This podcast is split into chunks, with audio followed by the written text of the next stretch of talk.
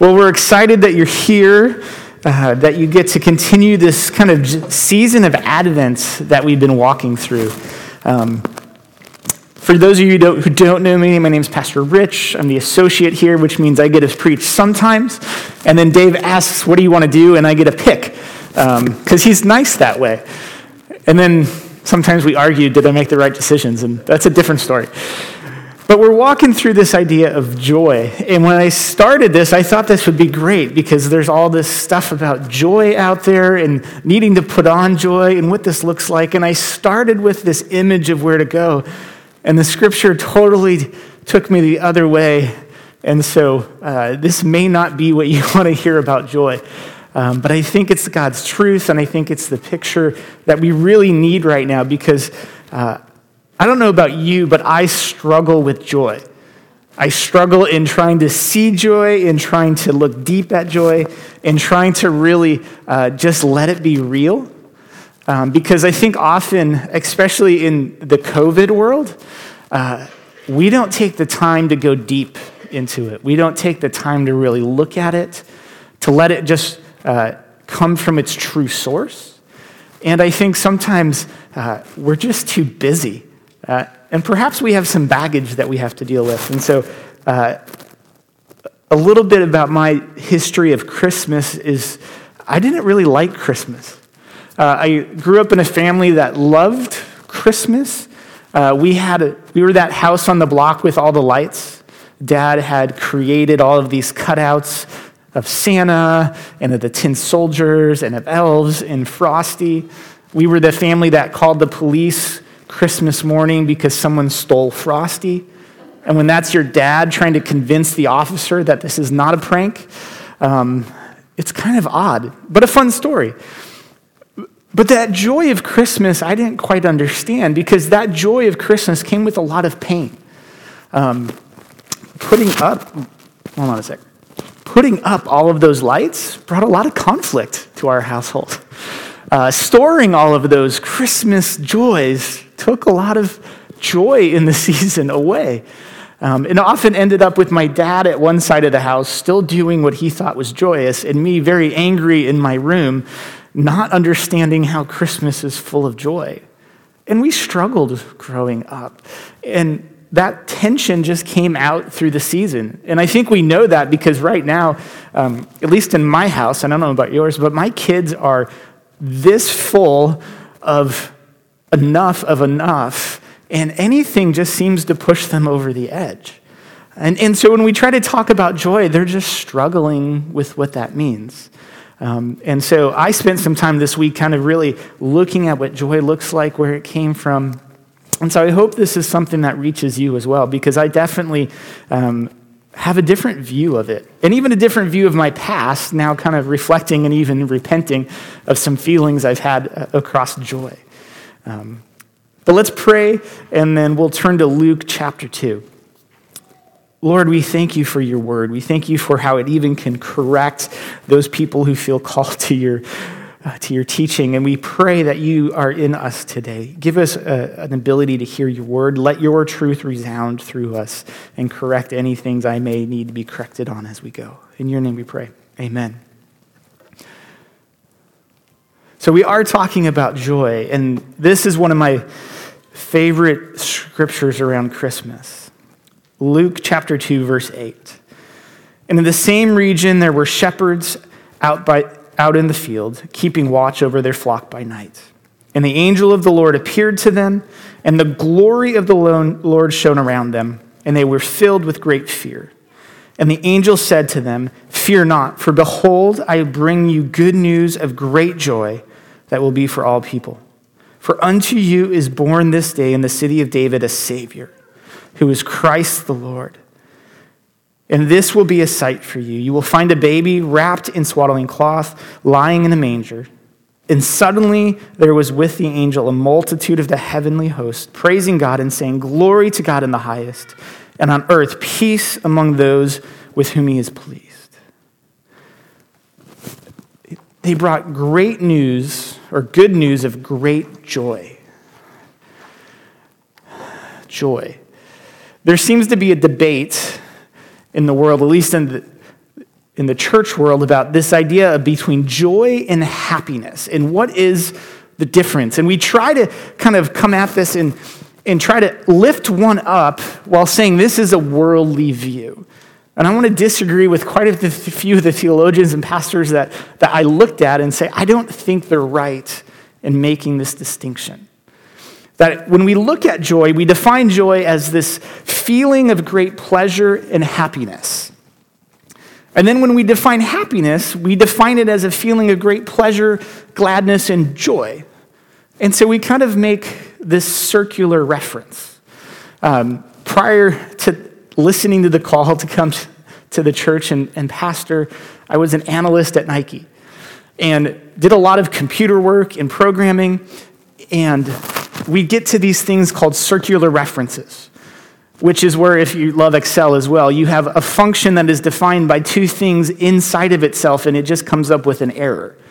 And at some point, we would get like three months into this program and this idea, and we get this error, and we just, it would blow it up, and we'd have to go back and try to understand it. And this is what it normally came back to, is we would try to define something by the same thing, and we just kept going in a circle kind of like talking to kids some days. And, and we get there and it just doesn't make sense. Yet we try to understand it. And so I think this isn't the right way for us to look at it. And if we look at Scripture, there's 16 verses where joy and happiness are used together.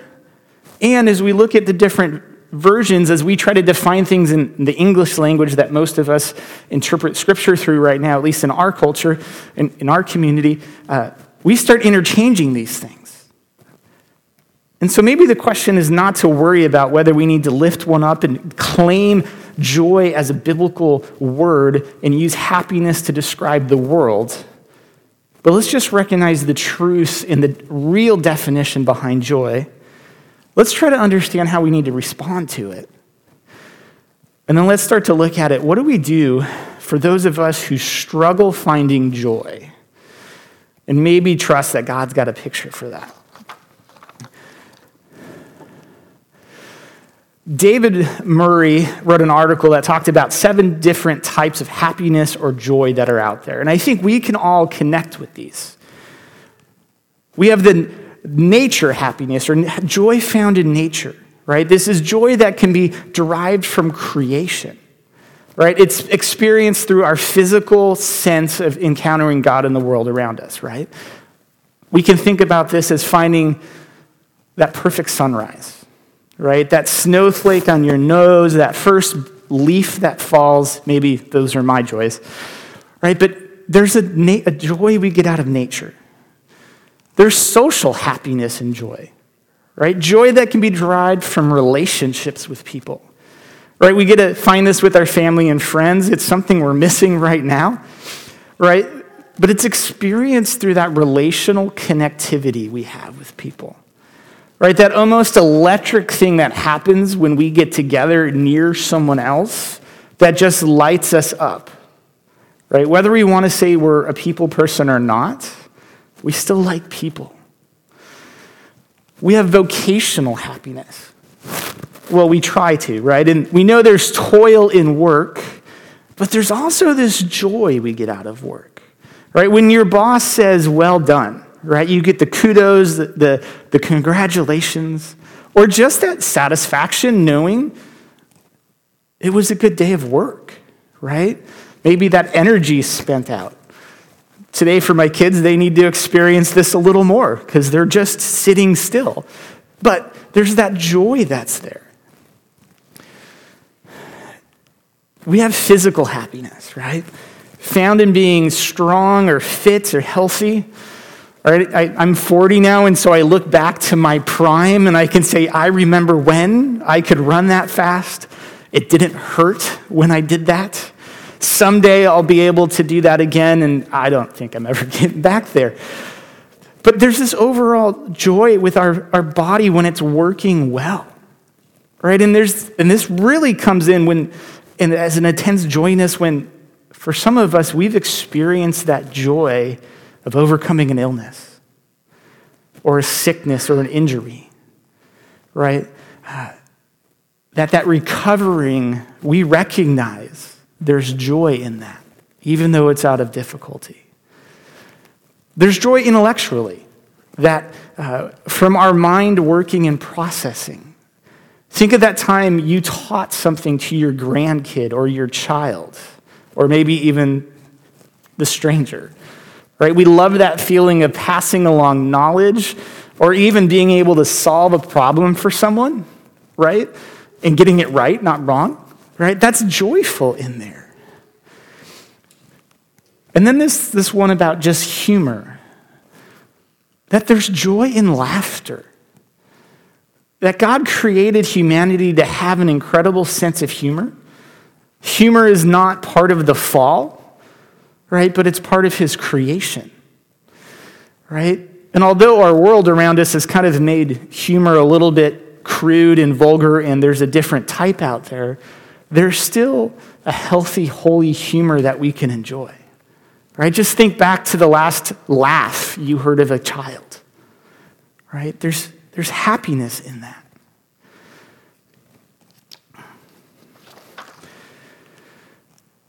But as we look at these different types of happiness, they're all areas of joy that any one of us can enjoy.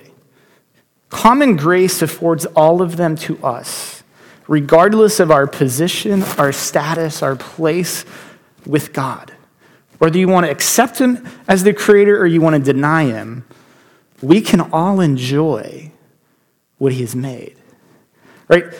Common grace is the sovereign grace that God bestows upon all mankind, regardless of that status. Right? And grace is to receive something that you didn't earn.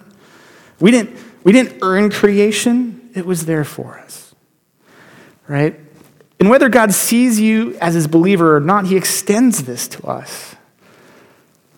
Psalm 145 says this The Lord is good to all, and he has compassion on all he has made. Compassion to let us experience what he's made, to let us experience love in a relationship, in laughter of a child.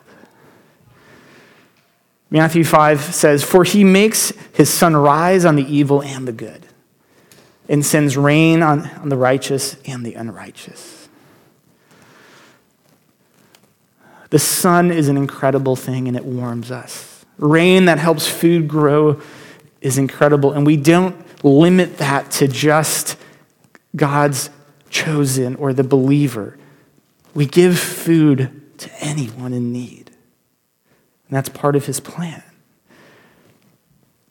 And Luke says, For he is kind to the ungrateful and the wicked.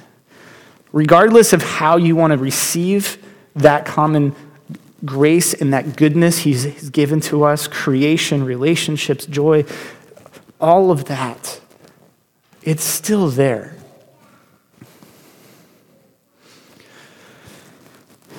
Common grace joy, though, is limited.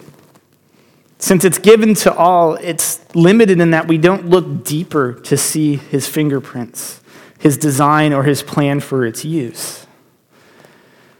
And it's really limited to our experiences, right? Uh, my wife wants to go see the Northern Lights. She is not satisfied with that picture or that video of it, but she wants the joy to go see it for herself.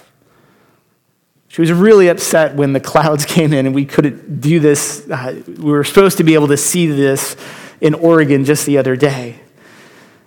Right? But our, jo- our joy is limited by our experience. We, we draw, desire to go see that, but unless we've seen it, that joy is not the same. Right? It's just a picture of what's been there. We're also impacted by our most recent interactions, right? Think back to that last argument you had with your wife or your kids or, or that thing you messed up. Right? I know my, my marriage doesn't really feel, feel good or like it's joyous after that fight if we leave it there. If we just let it be about relationships and what we get out of each other, then we're stuck waiting for what happens next to feel joy again. Because joy is tied to our next experience. Right? Our joy is limited because our hope is limited to what we have seen ourselves in the last time we experienced it. Which kind of makes us kind of joy junkies, and we try to put something else in there. Right? Some of us experience you go to the coast because we're just a little bit away, right? And, and you were there last week and there was this incredible sunset and you got to watch it. And then this week we go back and try to re experience that and it's cloudy, right? Or it's way too cold, right? And we desire to have that new joy feeling. Some of us feed that joy with food, with drink, with whatever other thing you want to put in there.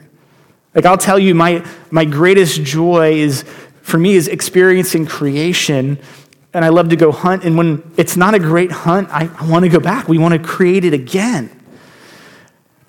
Right? And that's the problem is we try to recreate our own joy. But things don't always work that way. We live in a broken world and we're not going to be able to do all of those things ourselves. But there's one more type of joy spiritual joy that's listed. That's the joy that these angels brought to the shepherds in the field. Good news of great joy. Stealing this from Piper, but spiritual joy is a good feeling in the soul produced by the Holy Spirit as He, the Holy Spirit, causes us to see the beauty of Christ in the world and in the Word, or in the Word and the world. So, first, joy is an emotion. It's a feeling that just happens to us. It's an uncontrolled thing of our body engaging our souls. All right? So I want you guys to think back, and maybe this is me because I enjoy creation, but you, are sitting on the beach. We're on the Pacific, so that's a sunset, and we watch the sun goes down. And you have that warmth and those tingles, you know, and maybe that's a hug from your kids that's not based on, you know, them wanting something, but them just loving you. That happens sometimes. But there's that tingle we get, that joy. That same feeling I get happens when I go in the woods and I get lost and I don't know exactly which way is back and I get those tingles and that warmth in my body. And I turn around sometimes and there's a bear print sitting in my footprint that I knew came after because uh, I didn't walk on top of it because I would have thought that was cool. Um, instead, I get tingles and warmth. But because my soul engages my body, my soul tells me the difference between a joyous feeling and you should be scared. Right? It's that immaterial part of us that let us, lets us engage our body and know what it's really meaning. Right? And so uh, it is a good feeling in the soul, right? Produced by the Holy Spirit.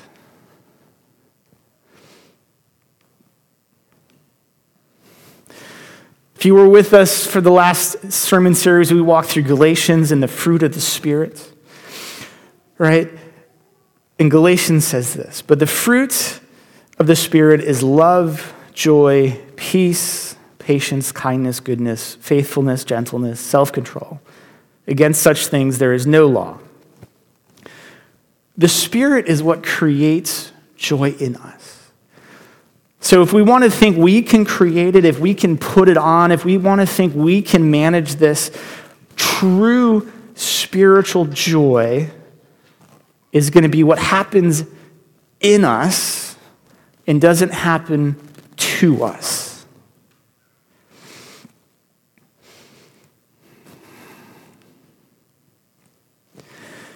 And this joy is produced by the Holy Spirit as the Spirit causes us to see the beauty of Christ.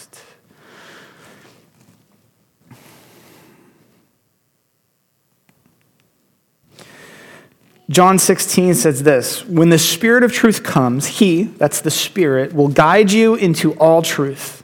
For the Spirit will not speak on His own authority but whatever the Spirit hears, the Spirit will speak, and the Spirit will declare to you the, the things that are to come. The Spirit will glorify me, Jesus, for the Spirit will take what is mine and declare it to you. The Spirit's role is to guide us, to help us see God's fingerprints in the world around us, to intercede on our behalf, to help us see God's redemptive plan in the world. And through all of the things that He's made for everyone else, yet we get to see deeper into them.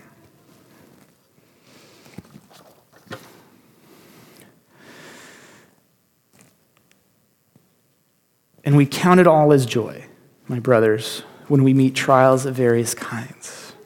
Because as we see the beauty of Christ in both the Word and the world, we look at the world differently than the world does.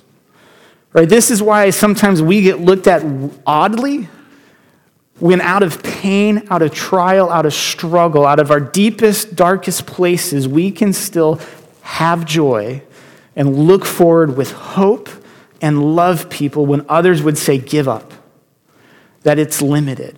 There's nothing true there. And it's wrong because there is. Right? This is why we can look at creation, at a sunset, and not be limited by the picture of it. But we see God's creation as the creator behind it. This is why, as when we're married and there's a, a fight, a conflict, difficulty, we're not limited by that event, but we look past that to see how we're called to be created, how we're called to live in relationship, how God loved us first.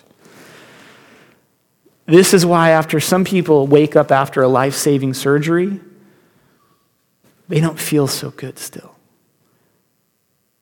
But we can recognize that we have a transformed heart. That God has given us more than this mortal earthly body to be happy and joyous about. Right? This is that joy that sustains us, that flows out of us. So, what do we do with it? How do we respond? Back in Luke, this is what happened. And suddenly there was with the angel a multitude of the heavenly hosts, praising God and saying, Glory to God in the highest, and on earth peace among those with whom he is pleased. And when the angels went away from them into heaven, the shepherds said to one another, Let us go to Bethlehem and see this thing that has happened, which the Lord has made known to us. And they went with haste and found Mary and Joseph and the baby lying in a manger. When they saw it, they made known the saying that had been told to them concerning this child, and all who had heard it wondered at what the shepherds told them. But Mary treasured up these things, pondering them in her heart. And the shepherds returned, glorifying and praising God for all they had heard and seen, as it had been told to them. As we respond, as we receive joy, we need to recognize where it comes from. Right? The angels just glorify God with this announcement of great joy because it came from God and not them.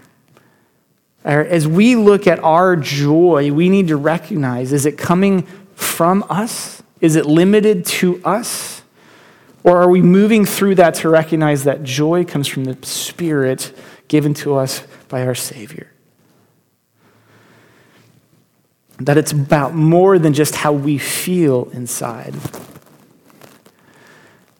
We need to test it. The shepherds heard that good news and they went to see it for themselves. I think this is where joy for me ran short for Christmas. Is that I would receive that joy and just let it be happiness of the season or difficulty of the season. When we push past that, we see the truth that's there. And so perhaps for some of us, we need to dig a little deeper into where joy is coming from, to test its source, to validate it back to the scriptures and what we can prove, again, through His word to know that it's true? Are those things we're doing to receive and to make joy happen in us, are those real things of joy, or are those just worldly things of joy? And then we need to treasure it and proclaim it. Mary treasured up all of these things. Joy is to be remembered. So that as we experience difficulties, as we experience trials, we can fall back on those memories knowing that they're not just a picture of the past and something we need to recreate, but knowing the true joys in them, pointing us in a hope to the future. Romans 15 says this May God, the God of hope, fill you with all joy and peace in believing, so that by the power of the Holy Spirit you may be abounding in hope. God fills us with joy. He fills us with joy to bring an abounding hope because it's not tied to us or to what happens to us, but it's tied to Him and what He's doing. And that joy is what allows us to look forward. That's the joy that allows us to not be tied to the current condition. That's the joy that brings hope in tomorrow. And then, just like those shepherds, we got to proclaim it. As a pastor likes to hear say here, show your face, right? Put on your happiness. If it's in you, let it come out. When we think about common joy, right? When we saw that great sunset or the sunrise or the picture, we snap a photo and we put it on the internet. We proclaim all of these great things that are out there. So, why don't we do the same thing with true joy? Instead of limiting it to just what that picture was, drive it further and proclaim the truth that these joys come from God and nothing we can do. That it's a joy that's produced in us and not something I can go purchase or create myself.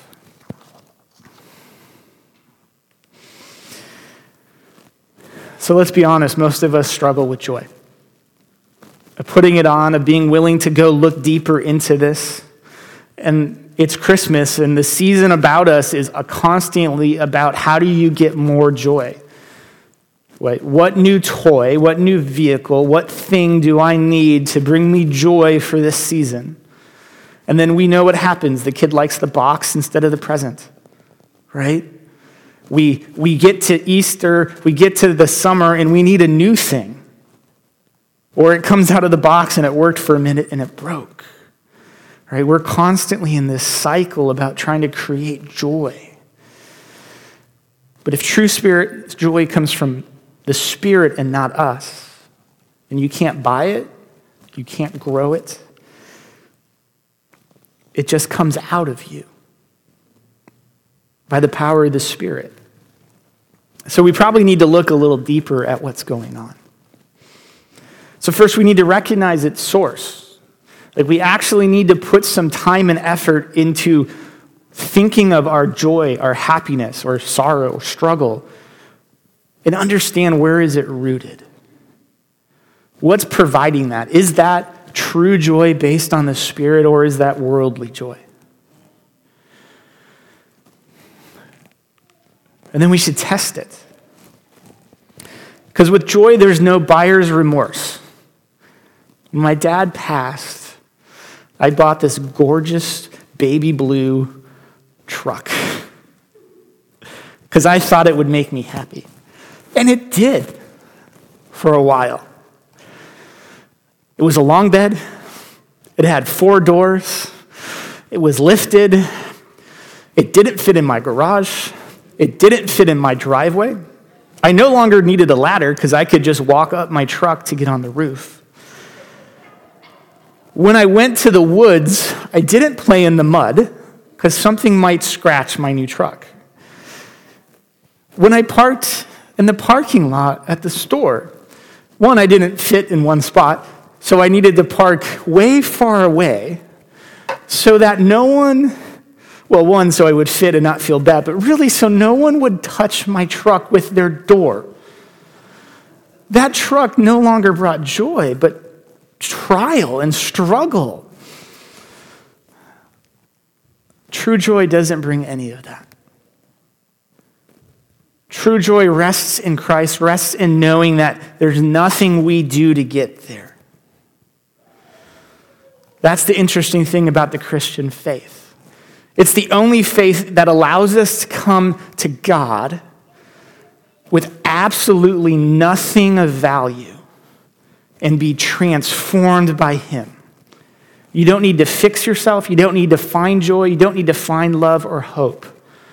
But we come to faith, and Christ puts those things in us through the Spirit. Through what He's done through His life, death, and resurrection. It's His work and not our own that lets us experience joy, that gives us life. And so, as we test our joy, if Jesus isn't the center of your joy, then your joy is really self focused. Your joy is pointing you back to things of this world and not to his truth. And then, of course, we need to treasure and proclaim it. The joy we feel today and the joy we put the time into understanding is going to be the joy that allows us to go forward. That's going to get us through the difficulties and have hope for tomorrow. And we need to challenge ourselves to make sure that our hope is still looking forward. Because even if we have treasured up hope and joy, but it's only rooted in the past, then we're going to struggle. Because what we're going to try to do is use this place, use our faith to recreate the past because we know that we had joy back then. We're going to make the good old days come back because that's when it was joyous if we just recreate all of what happened. And here's the problem we've all grown older, we've all experienced things. Our children are different, so recreating those things is not going to help. But if we turn to Christ and we see the truth that joy isn't about what He is bringing in the work He is doing in us and through us all through Him, then that's a joy we can look forward to. And then again, we have to proclaim that. If we just keep it locked in, we're, we're going to explode. Things under pressure explode. And so that joy should come out. So let it come out.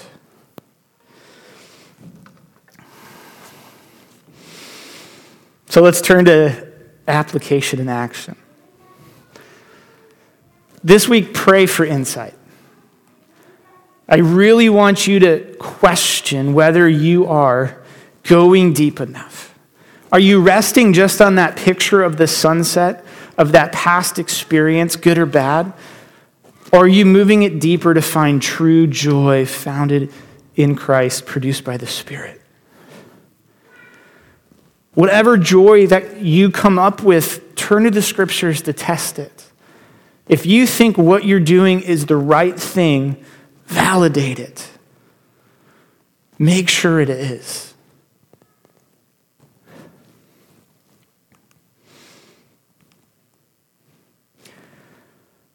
Reflect on what you've been treasuring. Perhaps we need to redefine our joy with the correct view that it's produced in us by the Spirit to show us who Christ is, both in the Word and the world. I tell you this week, I had to go back and do this. Because my joy was based on my memories of my dad, it was memories of what happened. That's not an okay thing. Because I short sighted the joy of the season, the joy of what my father was doing because he was doing those things trying to point me to Christ. I just have difficulty accepting and seeing it. And to be honest, that he wasn't perfect like I wasn't. and then go and proclaim it. If this is the season of joy, right, as we walk through Advent, the idea of a week spent on a hope and love and joys is a desire for you to spend the week comp- like actually walking through this, that it's not limited to just today. And these should build on each other as we're going because our, Our joy is rooted in a hope. Our joy lets us really see that God loves us. So share that. I work with youth, so I need to give you a challenge. What if you shared your joy with 100 people this week? 100 people. If you only get 1% on this test, Dave and I will be happy. And we will give praise to God for the work that's going on. Right? We should share our joy with those around us. Again, joy not rooted in us, joy that just doesn't limit it to the things everyone can experience but a joy gifted to, gifted to us by the Spirit, by Christ our Lord. Because it's been good news of great joy. So let's pray. Lord, we thank you for your word. We thank you for the gift of your Son in this season, for the good news of great joy that he brings us. And Lord, as we're struggling with joy, let us, let us see the truth of your word that if, if we can't find joy, then the diagnostic says something is standing in the way of that. Maybe that's because we haven't really accepted your son and the joy that he offers. And so, Lord, give us the time this week to evaluate your word, to trust the love you have for us in your son, Jesus. And Lord, if we have faith in Christ, if we have that spirit in us and we're still not feeling joy, then Lord, convict us of what's standing in the way because sin and idols and conflict will hinder our ability to experience that joy. And so, Lord, we pray that you will turn us around. You will let us see what is standing in the way. Let us repent of it through the great gift of your Son and turn and experience the true joy that you offer us. In your name we pray. Amen.